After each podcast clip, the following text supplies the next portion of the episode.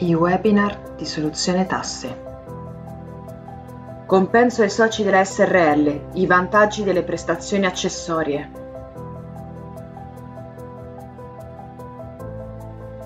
Eccoci qua, ciao a tutti, benvenuti a questo nuovo webinar organizzato da Soluzione Tasse. È un piacere come sempre essere qua con voi e essere qua con due professionisti eh, del nostro team. Per, per, chi non mi conoscesse, sono Gianluca Massini Rosati, sono il fondatore di Soluzione Tasse, ormai Polcore SPA, eh, questo è il nome dell'azienda eh, quotata in, in, borsa, quindi che, che, di fatto si occupa anche di consulenza fiscale e con la nostra azienda ci occupiamo di aiutare gli imprenditori, le aziende, le piccole e medie imprese italiane nella diciamo, gestione così, diciamo così, del fisco, quindi ridurre il carico fiscale e proteggere il patrimonio. Lo facciamo come? Lo facciamo portando diciamo, nelle, anche nelle piccole e medie imprese quegli strumenti, quelle soluzioni che tipicamente vengono utilizzati dalle grandi multinazionali e noi invece lo, appunto, lo mettiamo a disposizione anche di aziende di dimensioni eh, più piccole. Lo facciamo con un pool di professionisti che è composto da commercialisti, avvocati, consulenti del lavoro, abbiamo un ex capitano della Guardia di Finanza, quindi una serie di professionalità che in pool aiutano di fatto ogni impresa, ogni azienda che si rivolge a noi eh, nel appunto, ridurre il carico del fisco e proteggere il patrimonio.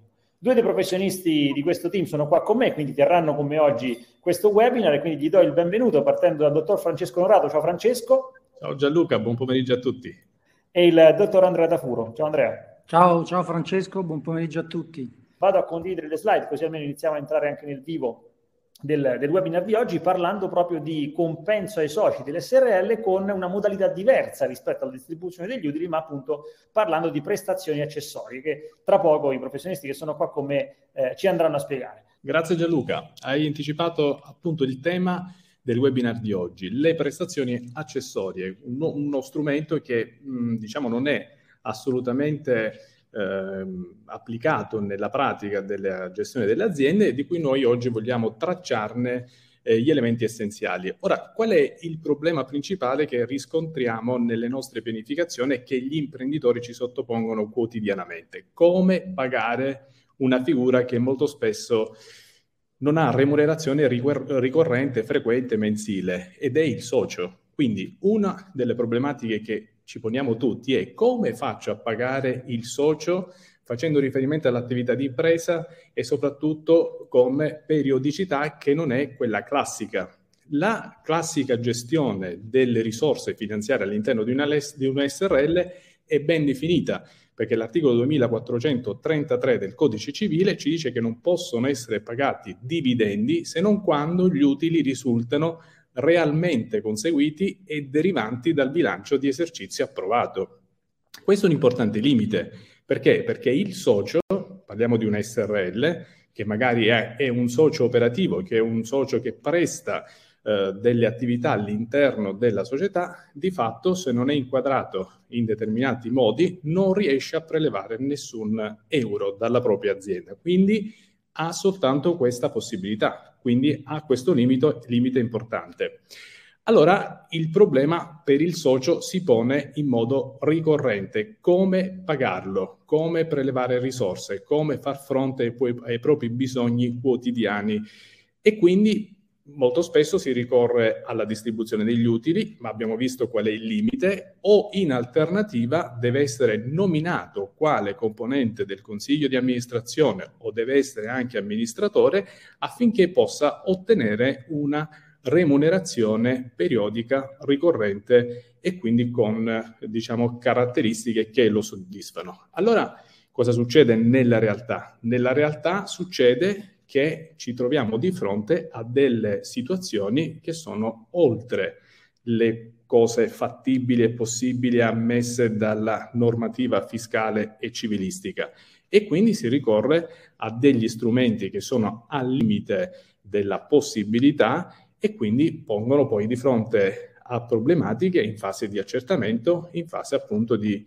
accessi ispettivi da parte di agenzie delle entrate, delle entrate o degli organi preposti. Qual è allora la strategia che possiamo usare? Beh, se andiamo per esclusione, abbiamo detto che il compenso amministratore per il socio non è fattibile, quindi non possiamo individuarlo, non possiamo sceglierlo, anche perché l'attività del socio non è riconducibile a quella dell'amministrazione, perché sappiamo c'è una netta distinzione tra quelli che sono i compiti di un socio, quindi di un componente dell'assemblea, e quella dell'amministratore. Il socio definisce le strategie dell'azienda, ne individua gli obiettivi, individua diciamo, l'oggetto sociale, se la vogliamo dire in termini statutari, e poi demanda all'amministratore l'attuazione. Quindi se lui è socio e non è amministratore, di fatto è escluso dalla partecipazione quotidiana all'amministrazione e alle attività eh, ricorrenti dell'azienda. Altra alternativa potrebbe essere il conferimento d'opera quindi conferimento d'opera di, di, diciamo, di servizi di attività lavorativa, ma anche qui il conferimento d'opera non è che sia la migliore delle, delle, soluzioni, ma anche qualora lo fosse, chiaramente diventa anche complessa la gestione e quindi l'attuazione. E poi abbiamo visto nella premessa la distribuzione degli utili. Anche qui, quello che è il limite imposto dalla normativa, di fatto individua un momento temporale ben preciso per poter procedere e quindi per non diciamo, incorrere in queste limitazioni bisogna avere in mente altro. Però prima di parlare di qual è questo altro, io passerei la parola al collega Andrea che ci spiega anche la problematica principale che riscontra la SRL prima di procedere alla distribuzione, prima di individuare i compensi e prima di pagare il socio. Beh, come giustamente dici tu, Francesco, è chiaro che noi eh, eh, abbiamo davanti a noi imprenditori che quotidianamente fanno i conti con i numeri. Per cui per poter dire effettivamente perché non si può aspettare, oltre naturalmente per le ragioni che tu già hai evidenziato, andiamo al sodo, cioè andiamo a vedere gli scenari della, eh, diciamo, del comportamento ordinario che gli imprenditori hanno nella gestione di una SRL. L'ipotesi, appunto, l'ultima tu, eh, a cui avevi fatto riferimento nella slide precedente, era la distribuzione degli utili. Andiamo a vedere che succede se il nostro, diciamo, socio, imprenditore, vive di soli utili. Se vive di soli utili deve aspettare la fine dell'anno, o meglio, l'approvazione del bilancio, sperando che ci siano degli utili, e per arrivare a quel punto vuol dire che la società ha già pagato un 24% di IRES, più l'IRAP il 3,9% poi bisogna vedere la regione e alla fine quando arriva il suo turno di potersi pagare deve pagarci un ulteriore 26%. E qui poi bisogna anche fare attenzione perché ci sono anche dei casi in cui il socio di quella società potrebbe anche essere costretto a pagare l'INPS sull'utile, eh, sull'utile prima delle imposte. Quindi già questo ci permette... Se facciamo il totale andiamo oltre il 70%, insomma. Ma infatti lo vedremo probabilmente lo vedremo anche successivamente che cosa succede, giusto perché con i numeri noi abbiamo no, un'idea pratica di quello che succede se non eh, ci organizziamo per tempo. L'altro scenario appunto era quello sempre ordinario eh, che eh, avevamo detto eh, era il, è il compenso eh, di, dell'eventuale amministratore perché è evidente che se io quotidianamente lavoro nell'azienda non posso aspettare l'anno dopo per poter eh, vivere nella quotidianità. Perché come abbiamo detto, se io devo aspettare la suddivisione degli utili, devo aspettare che il bilancio venga approvato e a quel punto posso distribuire gli utili. Per cui, diciamo, solitamente che cosa si fa? Veniamo nominati amministratori o facciamo parte del consiglio di amministrazione come, come eh, presidenti della, dell'organo, ma anche in questo caso dobbiamo fare attenzione. Quindi anche volendo prevedere, a seconda poi dei casi, a seconda di come è fatta la compagine societaria, abbiamo due soci, solitamente il presidente prende un compenso da amministratore e il consigliere magari fa il lavoratore dipendente. Ma anche qui noi dobbiamo fare attenzione perché il cuneo fiscale incide notevolmente su quello che è il risultato del tax rate finale. Per cui, come appunto dice la slide, un esempio è che in Italia su ogni 100 euro che vengono ricevuti da un dipendente, a seconda poi, a, a prescindere dalla figura che questo abbia, cioè amministratore piuttosto che lavoratore dipendente, le aziende mediamente ne versano 207, 32 di tasse e 75 di contributi previdenziali.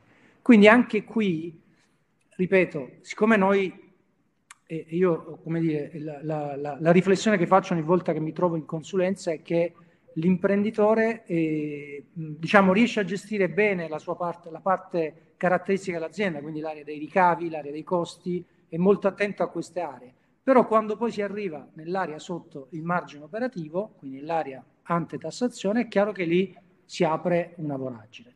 Per cui bisogna, come spesso diciamo, dare il giusto nome a eh, quelle che possono essere, eh, diciamo, le, le, le, forme giuste di compenso, anche dare il nome, perché noi siamo sempre abituati a dire allora ti do il compenso quando poi questo compenso potrebbe essere spropositato rispetto a quello che effettivamente eh, è l'attività da amministratore, con eh, evidente contestazione o probabile contestazione da parte dell'Agenzia delle Entrate.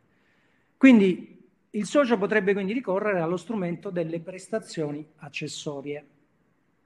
Quindi eh, a questo punto eh, ti chiedo a te, eh, Francesco, ci vuoi approfondire questo argomento che magari così vediamo come effettivamente possiamo trovare le strade giuste per poter dare un compenso corretto ai soci di questa società?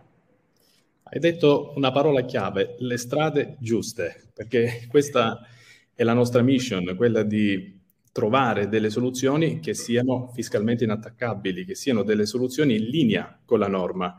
E quindi nell'ambito della nostra pianificazione, studiando sempre, continuamente, affrontando tantissimi casi, ci siamo, diciamo, approcciati a questa soluzione che è risolutiva per le questioni che abbiamo in premessa eh, identificato, quindi il socio che deve ricevere una remunerazione. Lo strumento si chiama prestazioni accessorie e lo, lo sottolineo serve per remunerare, remunerare, la figura del socio. Quindi non stiamo parlando dell'amministratore, non stiamo parlando del socio dipendente, non stiamo parlando del familiare dipendente, ma stiamo parlando del socio che è senza remunerazione.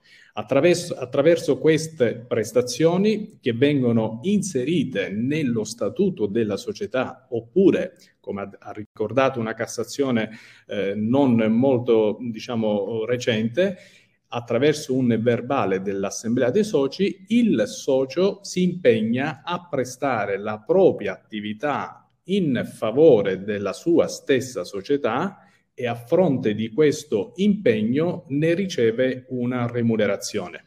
I casi sono all'ordine del giorno. Pensiamo al socio che legge la mail dell'azienda, pensiamo al socio che contatta i fornitori, contatta i clienti. Ci sono tantissimi casi che noi riscontriamo, che tutti possiamo riscontrare nella vita quotidiana, in cui è il socio stesso che fa fronte a determinate attività lavorative e per cui non riceve remunerazione e per cui si chiede il problema come prendere soldi dalla società. Ecco, torniamo a un concetto che noi abbiamo sempre, eh, come dire, sollecitato e stimolato, cioè la riflessione di come deve essere fatto lo statuto, di come devono essere fatti i patti sociali all'atto della costituzione di una società. È lì la chiave di lettura, è lì che interviene un business partner, un professionista, un commercialista che è attento a queste questioni, attento a queste riflessioni che sono fondamentali nella fase di costituzione. Quindi è lì che interviene la pianificazione delle prestazioni accessorie. Io individuo Prego Gianluca. No, vai, scusa, non ti voglio... Vai, vai.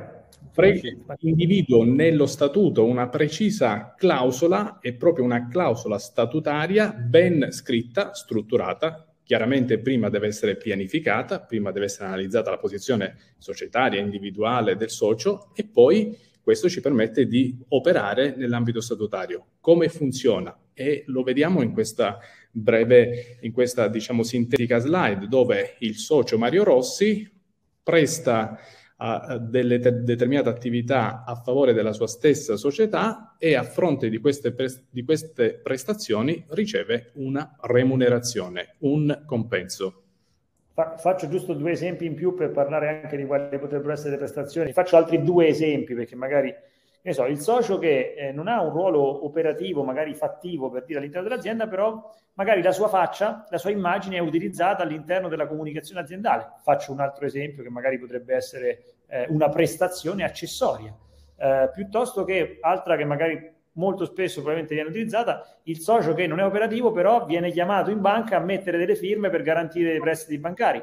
Quella in qualche modo è un'altra prestazione, in quel caso anche rischiosa, del socio a vantaggio della società. Adesso vi ho, fa- vi ho fatto due esempi che magari comunemente potrebbero, eh, potrebbero accadere. No? Quindi ci possono essere tutta una serie di attività che il, il socio svolge, ma non necessariamente operative, cioè che sta lì a attaccare i tubi magari di un'azienda idraulica, no, no, non parlo di attività operative per le quali magari c'è un contratto subordinato, ci possono essere altri ruoli, ma anche prestazioni accessorie a volte un po' particolari, cioè nel senso effettivamente che non, che non sono lavorative, ma che comunque in qualche modo hanno un impatto eh, e poi anche in termini di ricavi, ovviamente, sul, sul business stesso. Due ne ho, ne ho fatte appunto due di esempio, ma veramente ce ne possono essere eh, migliaia di, di, di, di, idee che possono essere appunto prestazioni accessorie che, che il socio fa a vantaggio dell'azienda. Vai pure avanti, Francesco, scusa Sì, integro quello che stavi dicendo e voglio dire, amplifichiamo anche il concetto di prestazione accessoria. L'esempio classico, una società tra professionisti. I soci di fatto sono coloro che devono eseguire delle attività professionali. Adesso immaginiamo una STP, ad esempio una società tra professionisti, dove l'amministratore è colui che esercita l'attività per conto della società, ma ci sono anche soci non, diciamo, che, in, come dire, proiettati a fare attività professionale. Ecco, il socio di una STP, a fronte della sua prestazione professionale, può essere remunerato con le prestazioni accessorie. E qui siamo in presenza di una società che comunque esula dal concetto ordinario di commerciali, ma che comunque è ben definita, quindi prestazioni a favore della società e in questo caso sono prestazioni di carattere professionale. Le domande sono davvero tantissime, ma mi, mi piace evidenziarne una. Eh, dice nella SRL S semplificata è possibile applicarle? No. Per un concetto che abbiamo sempre nel tempo ribadito, le, le SRL semplificate non hanno uno statuto pianificabile, cioè uno statuto standard dove non è possibile inserire nulla. Quindi non è possibile, bisogna modificare lo statuto, bisogna riadattare quello che è lo statuto ad uno statuto ordinario. Perché sono importanti le prestazioni, eh, le prestazioni, accessorie? Perché permettono di regolare tutti gli obblighi che i singoli soci hanno nei confronti della società e questo obbligo, opportunamente pianificato, ne consente una remunerazione e quindi relativamente all'attività che viene concordata, che viene specificatamente individuata e scritta nello statuto, si individua sempre nello statuto anche il relativo compenso. Quindi qua due passaggi importanti. Io devo stabilire non solo l'obbligo a carico del socio di eseguire la prestazione accessoria, quindi individuandola specificamente, ma devo anche individuare la modalità con cui lo remunero. Quindi è un obbligo statutario, è un'obbligazione sociale e questo, come vedremo poi dopo, ci dà anche la certezza di essere uno strumento che fiscalmente è inattaccabile, che l'Agenzia delle Entrate nel quantum non può intervenire, cioè non può contestare. Quindi per, per, blindare i rapporti tra socio e società è possibile quindi individuarne la, la, la, la pianificazione. Qual è il riferimento normativo che ci permette di attivare le prestazioni accessorie? È l'articolo 2345 del Codice Civile e qui leggo testualmente, oltre l'obbligo dei conferimenti, perché sappiamo che quando un'azienda viene costituita, impone ai soci il conferimento e sappiamo che nella stragrande maggioranza dei casi il conferimento è un conferimento monetario, quindi il socio si obbliga a conferire denaro che rappresenterà il capitale sociale. Quindi oltre all'obbligo del conferimento, l'atto costitutivo può stabilire l'obbligo dei soci di eseguire prestazioni accessorie che non consistono in denaro, determinandone il contenuto, la durata, la modalità il compenso e stabilendo particolari sanzioni in caso di inadempimento. Quindi la norma è chiara, la norma lo prevede, individua precisamente cosa bisogna fare e attenzione, se leggiamo bene, cita anche l'ipotesi della sanzione in caso di inadempimento, cioè se l'azienda va male perché il socio che si era impegnato alle prestazioni accessorie non adempie, la stessa società può combinare al socio delle sanzioni per l'inadempimento di un'obbligazione sociale. Ecco perché ha un'importanza strategica ed ha un peso nella pianificazione chiaramente non solo dei rapporti societari, ma anche e soprattutto dal punto di vista economico. Quanto valgono le prestazioni accessorie? Come vengono pattuite? Allora, le prestazioni accessorie, abbiamo detto, vengono individuate in statuto ed è lo statuto che ne prevede la remunerazione. Il classico, diciamo, modo per remunerare le prestazioni accessorie è stabilire una percentuale sul fatturato dell'azienda, ma non è l'unica, è quella che si riscontra maggiormente, ma ripeto, essendo un obbligo sociale, lo statuto può prevedere una remunerazione fissa, una remunerazione percentuale. Qua abbiamo riportato l'esempio più ricorrente, la percentuale sul fatturato, ma nulla esclude che questo possa essere strutturato, cioè possiamo prevedere un compenso che è parzialmente fisso, parzialmente in percentuale al fatturato, parzialmente può essere attribuito al raggiungimento di un determinato risultato, di un determinato obiettivo. L'importante è che le condizioni, i patti siano regolati in anticipo, L'importante è non farsi trovare, come dire, con le spalle scoperte nel momento in cui ci chiedono spiegazioni del come, del quanto e del perché sono state attivate le prestazioni accessorie. Perché del, faccio queste, questo, sottolineo questo aspetto? Perché molto spesso un elemento, diciamo, problematico è la remunerazione, la quantificazione dei compensi che vengono assegnati agli amministratori e di contro ai soci. E qui Andrea ci dirà qual è il problema che presentiamo e riscontriamo con frequenza. Beh, eh, l'avevamo già anticipato eh, in precedenza, cioè il rischio che noi corriamo è che spesso per poter garantire una remunerazione dell'imprenditore socio amministratore, quindi noi stiamo parlando sempre di SRL a, a ridotta base di quote, è chiaro che il rischio qual è? Che se io devo garantire un reddito a quell'amministratore barra socio, alle volte succede che eh, eh, il compenso che viene riconosciuto è un compenso molto alto. Infatti la slide è emblematica nel dire antieconomicità, no grazie. Cioè l'Agenzia delle Entrate più volte interviene qualora ci siano delle, diciamo, delle sproporzioni fra l'attività svolta da amministratore rispetto a quelle che sono, possono essere altre tipologie di attività che noi appunto possiamo inquadrare nell'area delle prestazioni accessorie. E, e come dicevo anche prima, è bene dare il giusto nome alla tipologia di prestazione che viene svolta per conto della società, individuando quello che è l'attività amministrativa, per cui è previsto ed è giusto che il socio prenda un compenso da amministratore, ma poi bisogna considerare che quel soggetto, quell'imprenditore fa anche altre cose. Lo diceva Gianluca, un esempio che noi ultimamente vediamo spesso in consulenza sono ad esempio gli articoli pubblicati sui blog, no?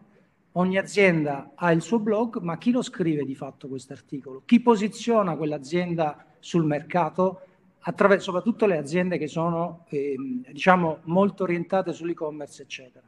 E qui quegli articoli, quegli articoli possono rientrare in un discorso di prestazione accessoria, ma come giustamente dicevi tu, la normativa va seguita, cioè noi dobbiamo rispettare quello che dice la norma, lo diciamo sempre, il comportamento deve essere lecito e non c'è bisogno di, di dire, creare dei sotterfugi, la norma ci dà una mano in questo dicendo guarda, se tu fai l'amministratore prendi il compenso da amministratore e paghi le imposte e le tasse.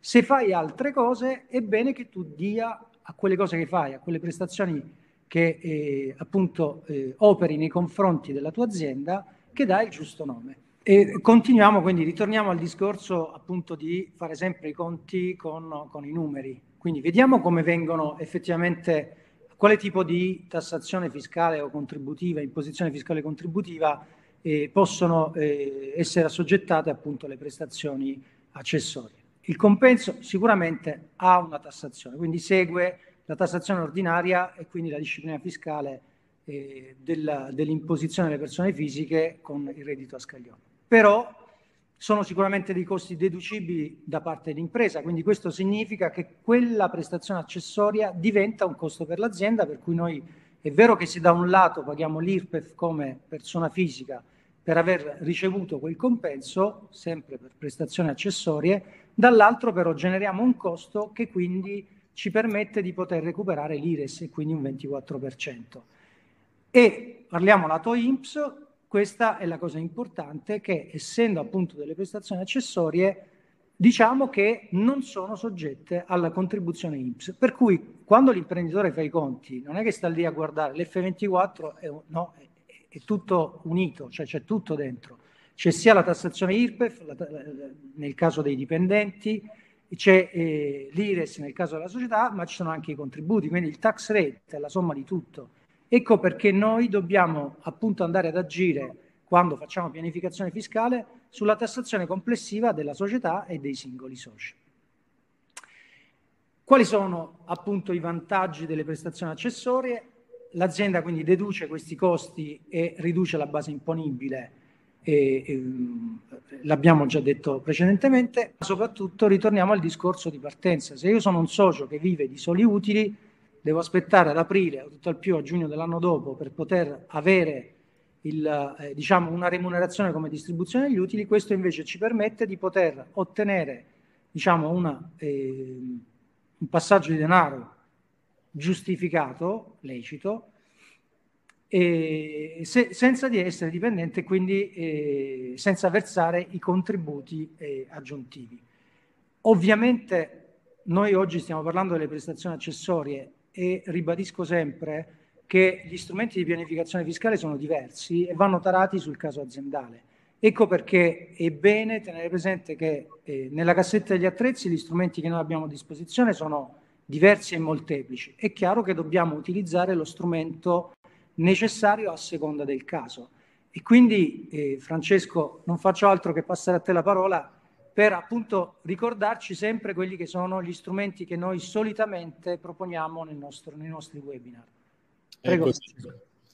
È così, diciamo che abbiamo oggi trattato e introdotto un nuovo strumento di pianificazione fiscale, ma chiaramente nel, nella nostra attività quotidiana poi nel pianificare l'azienda ci avvaliamo anche di altri strumenti. Tra questi qui citiamo quelli più importanti sono il trattamento di fine mandato, il welfare aziendale, il marchio e le relative royalty che vengono attribuiti a seguito dell'utilizzo del marchio di impresa.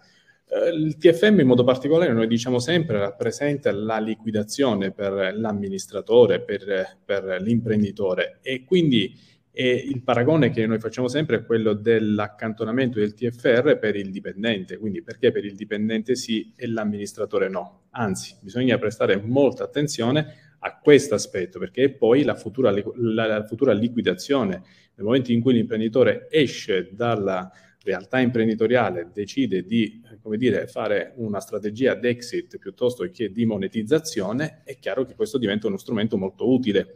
E l'utilizzo del TFM, tra l'altro, ha anche un duplice, un duplice vantaggio, perché da una parte eh, riesce ad abbattere il carico fiscale della SRL, perché è interamente deducibile ai fini IRES, quindi dell'imposta più importante che paga la società, il 24%.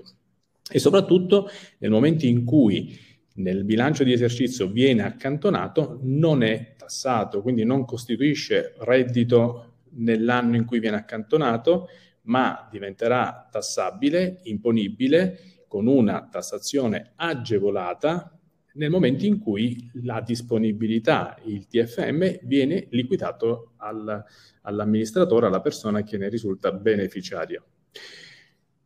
C'è anche la possibilità di individuare quella che abbiamo definito una remunerazione complementare, quindi che si aggiunge al classico compenso che l'amministratore si come dire, prende, che l'assemblea dei soci stabilisce per l'organo amministrativo ed è il welfare aziendale, è lo strumento di eh, remunerazione alternativo, non avviene attraverso una remunerazione monetaria, quindi non, non, non ci sarà uno stipendio aggiuntivo, ma avviene attraverso l'equivalente erogazione di beni e servizi. Qual è il vantaggio? Che comunque l'amministratore ottiene sempre o mantiene sempre lo stesso potere di acquisto, solo che non lo prende in modo diretto monetariamente, ma attraverso classico esempio possono essere i buoni pasto, i voucher, la possibilità di caricare all'azienda spese di carattere personale, quale le spese per, le istru- per l'istruzione dei figli. Entriamo in un ambito su cui abbiamo anche fatto degli importanti webinar per capire, spiegare questo meccanismo, ma comunque il dato importante è che il welfare aziendale remunera l'amministratore ed evita la tassazione sia previdenziale sia fiscale. Quindi zero contributi INPS, zero IRPEF, zero addizionali. Quindi benefici che sono importantissimi, stando sempre all'interno di quello che è il concetto dell'essere fiscalmente inattaccabili. L'azienda, tra l'altro, beneficia anche per la quota parte che è di sua competenza dell'esenzione contributiva, quindi non fa ritenute, non paga il famoso DM mensile F24 che il 16 di ogni mese, ahimè, pesa su, il, su quello che è il bilancio finanziario dell'azienda. E poi c'è la piena deducibilità del piano welfare co- nel, nell'ambito dei costi aziendali e anche per il beneficiario c'è l'esenzione quando per esempio ci si reca per richiedere l'ISEE per ottenere determinate prestazioni agevolative. Quindi di fatto è uno strumento che va approfondito, va come dire, conosciuto perché ha dei vantaggi importanti. Perché è vantaggiosa? Lo abbiamo sintetizzato in questa slide. Deducibilità dal reddito d'impresa, integralmente diciamo deducibile se opportunamente pianificato, quindi chiaramente deve essere attuato attraverso un corretto meccanismo, una procedura idonea e poi deve essere, mm, diciamo, l'erogazione chiaramente sconta quelle agevolazioni di cui parlavo, quindi l'azzeramento del prelievo contributivo, quindi significa che il 30% di ciò che eroga, eroga viene totalmente diciamo, esonerato dai contributi, non solo IMSS, ma anche di quelli eh, di natura diciamo, eh, assicurativi, classico esempio è il denial. La royalty sul marchio. La royalty sul marchio è per eccellenza il modo con cui remunerare l'imprenditore, quindi tutti coloro che gravitano intorno all'azienda, riconoscendo quello che è il suo valore, suo valore commerciale.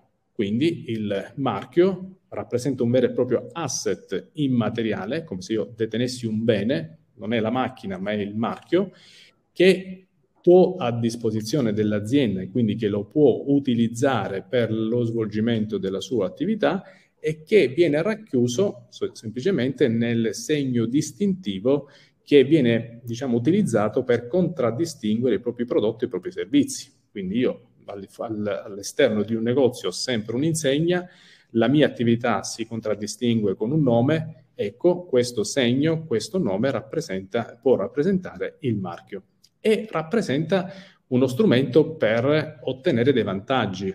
Quali? Quello fiscale, perché lo, l'opportuna, pianificazione mi dà dei vantaggi fiscali diretti, ma anche di natura finanziaria, perché lo sfruttamento permette di attingere a risorse con cadenza periodica dal bilancio aziendale per soddisfare quelle che sono, credo, le esigenze di tutti, cioè avere una remunerazione mensile, periodica, per le proprie spese, i propri costi per il mantenimento della propria famiglia. Quindi marche e royalty, che sono poi l'uno conseguenza dell'altro, hanno un preciso meccanismo. Cioè noi diciamo sempre il soggetto, persona fisica, deve registrare il marchio, non il soggetto, persona giuridica, non la società. Quindi Mario Rossi registra il marchio di impresa, Mario concede in uso alla sua stessa società il marchio, quindi e questo lo si fa attraverso un apposito contratto che dal punto di vista legale chiaramente deve essere fatto sempre in modo corretto, sempre con la conoscenza dello strumento e in questo caso l'impresa pagherà a Mario le cosiddette royalty, che poi sono lo, la remunerazione per l'utilizzo o, come si dice in gergo tecnico, lo sfruttamento del marchio. Quindi per l'azienda rappresenta un costo che può dedurre integralmente dalla base imponibile su cui calcola le tasse. Ricordiamoci che la base imponibile non sempre è quella che vediamo nel bilancio civilistico, costi meno ricavi. La base imponibile poi subisce dei contraccolpi, le cosiddette riprese fiscali, che vanno ad aumentare la base imponibile dell'utile che noi ritenevamo essere quello da soggetto alla tassazione. Quindi ricordiamoci sempre questo concetto. In questo caso i costi per le royalty pagate all'imprenditore sono integralmente deducibili. Quindi a zero IRES, a zero quello che è il prelevo IRAP. E chiaramente per il soggetto che le riceve, quindi per il nostro Mario Rossi del caso, rappresentano un reddito che comunque è defiscalizzato. In questo caso il grande vantaggio cos'è? Che io non assoggetto a prelievo contributivo, cioè non pago IMSS sulle royalty ricevute. E questo, guardate bene, che è fondamentale, ma non per sottrarre base contributiva, ma perché purtroppo, pur versando decine di migliaia di euro di IMSS, Purtroppo sappiamo, ne siamo tutti consapevoli, che non corrisponde un equivalente ritorno in termini pensionistici. Quindi, altrimenti detto, organizziamoci la nostra di vita finanziaria, perché altrimenti veramente rischiamo di rimanere con le tasche vuote, pur avendo versato nel corso degli anni migliaia, se non più di decine di migliaia di euro di contributi che purtroppo per il sistema che abbiamo, per la complessità della, diciamo, della macchina IMSS, purtroppo non finiranno mai in remunerazioni previdenziali. Adesso io ripasso nuovamente la parola ad Andrea perché entrerà proprio nello specifico dei numeri, degli esempi che ci fanno percepire il valore di questi elementi di pianificazione fiscale. Beh, se non altro mi, mi, ricollego a quello che dicevi, anche dal punto di vista previdenziale dobbiamo iniziare anche lì a pianificare, se non altro da eh, dire, attori passivi no? nella gestione anche contributiva, magari con no, lo strumento delle royalties o altri strumenti analoghi, è chiaro che possiamo anche decidere di utilizzare le risorse risparmiate da destinare per esempio a contribuzioni integrative che decidiamo noi. Quindi è sempre quello l'atteggiamento che noi cerchiamo di trasmettere uh, all'imprenditore nella gestione dell'area fiscale e contributiva del personale dell'azienda. Ecco perché eh, non è banale scegliere, a parte il fatto di dare sempre il giusto nome alle cose, ma anche quello di fare delle scelte consapevoli e non subirle. E questo è un po' quello che eh, contraddistingue le aziende che poi nel tempo no, si consolidano e mantengono nonostante momenti di crisi, i rally finanziari, non si capisce, però è chiaro che un imprenditore che guarda i numeri, che è attento, che programma, progetta, eccetera, sia la, per quanto riguarda l'azienda, sia lato personale, è chiaro che un imprenditore da un altro punto di vista anche molto più felice, quindi pronto la mattina no, ad avere, eh, la, la, come dire, essere smart, veloce nel, nel, prendere le decisioni. Adesso giustamente abbiamo a, dobbiamo fare un webinar anche molto pratico, è inutile entrare nei dettagli eh, giuridici. Andiamo a vedere un esempio di eh, una pianificazione in un caso aziendale, uno scenario di una SRL senza pianificazione fiscale, quindi diciamo questa SRL ha un utile di 252.000 euro, 158 e deve pagare le imposte. Andiamo a vedere cosa paga. Intanto paga l'IRES, che è stata calcolata in 60.517 euro. Oltre a questo, su quella base imponibile paga l'IRAP e non abbiamo finito perché se vive di soli utili, e ritorniamo alle prime slide, imprenditore che vive di soli utili, a quel punto ci deve pagare anche l'imposta sostitutiva del 26%, che sono altri 47.269 euro. E non sottovalutiamo anche il rischio del pagamento dell'INPS dei soci che in questo caso e nell'ipotesi presa in considerazione incide per 43.038. Ribadiamo sempre che questo è un caso, non, non, possiamo standardizzare, cioè non possiamo dire che questo è un caso che vale per tutti. L'esempio dell'INPS è uno del, de, degli esempi che ci permette di capire che questo è un caso particolare. Però se voi vedete alla fine, tirando la linea, adesso qui non c'è differenza fra quello che paga la società, quello che pago io, eccetera.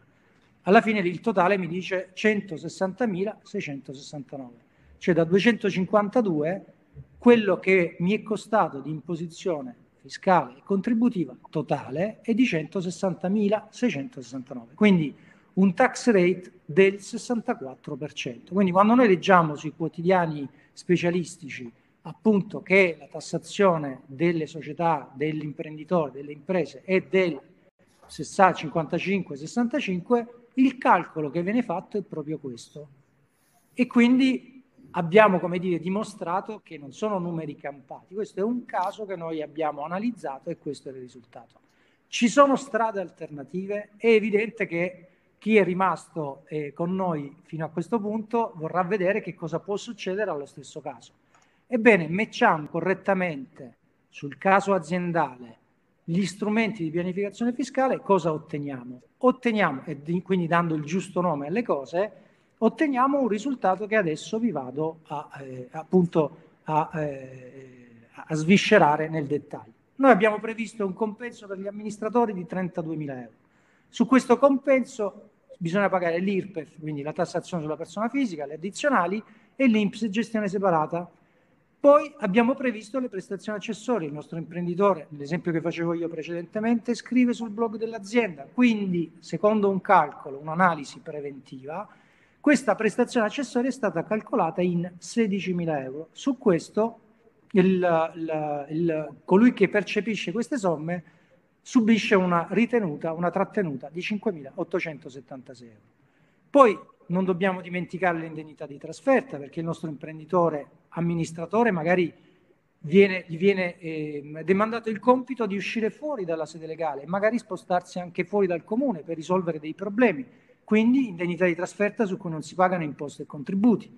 Rimborsi chilometrici, l'esempio era un imprenditore che non si muoveva molto, cioè quindi non, con la sua macchina non faceva molta strada. Abbiamo previsto il TFM per gli amministratori, lo diceva prima Francesco, non bisogna sottovalutare quest'altro aspetto, cioè l'imprenditore alla fine del, del suo percorso lavorativo deve pensare che anche lui, così come garantisce al suo dipendente la buona uscita, perché non deve pe- pensarla anche per lui? La norma non lo vieta e quindi in questo caso è stato previsto un compenso amministratore. Anche questo vi ricordo che il TFM va pianificato per tempo, quindi stiamo parlando sempre di un approccio proattivo alla pianificazione. Abbiamo previsto su questo TFM per gli amministratori 6.000 euro di tassazione separata. Vi ricordo però che la tassazione incide nel momento in cui viene erogata, quindi il TFM contabilmente incide per competenza, mentre fiscalmente per quanto riguarda il percettore del TFM, eh, appunto il pagamento, l'imposizione fiscale si matura nel momento in cui viene erogato. Abbiamo previsto il welfare e qui poi ci sono webinar e altre occasioni in cui si entrerà nello specifico per capire effettivamente il vantaggio di avere un welfare non solo per i dipendenti ma anche per gli amministratori. Le royalty sul marchio che devono essere ovviamente anche qui calcolate in, con eh, diciamo, eh, una perizia che permette di dire in modo sacrosanto che effettivamente quel valore è giusto ed è corretto, su questo ovviamente si paga l'IRPEF, a questo punto l'utile anteimposta ha raggiunto i 39.000 euro. Su questi 39.000 euro si paga l'IRES e l'IRAP, l'INPS fissi li abbiamo previsti perché era il caso analogo al precedente, quindi in questo caso la base imponibile su cui si calcola l'INPS per i soci è notevolmente ridotta. A questo punto abbiamo un utile dopo le imposte di 24.918 su cui si paga l'imposta sostitutiva. Se abbiamo una holding, ovviamente qui apriamo un altro scenario, ma i tempi sono quelli che sono. Tiriamo le somme, potete notare il risultato, cioè dai 160.000 euro di imposizione fiscale e contributiva complessiva siamo passati ad 87.772, con un evidente risparmio in termini di tax rate.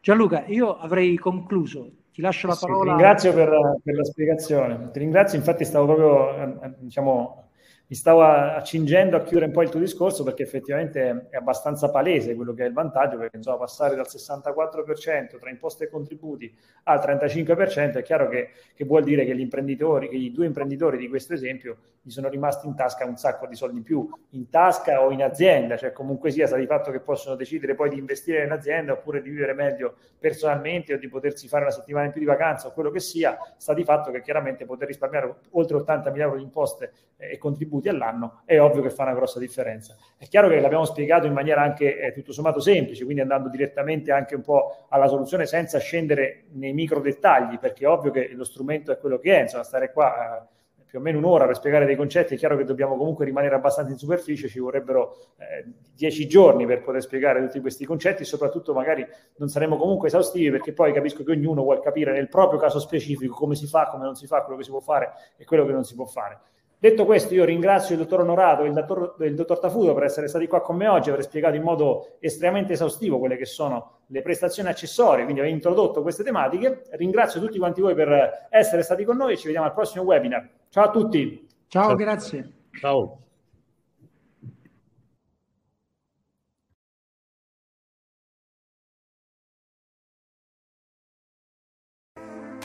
I webinar di soluzione tasse Visita il nostro sito e richiedici una consulenza gratuita cliccando sul link che trovi in descrizione.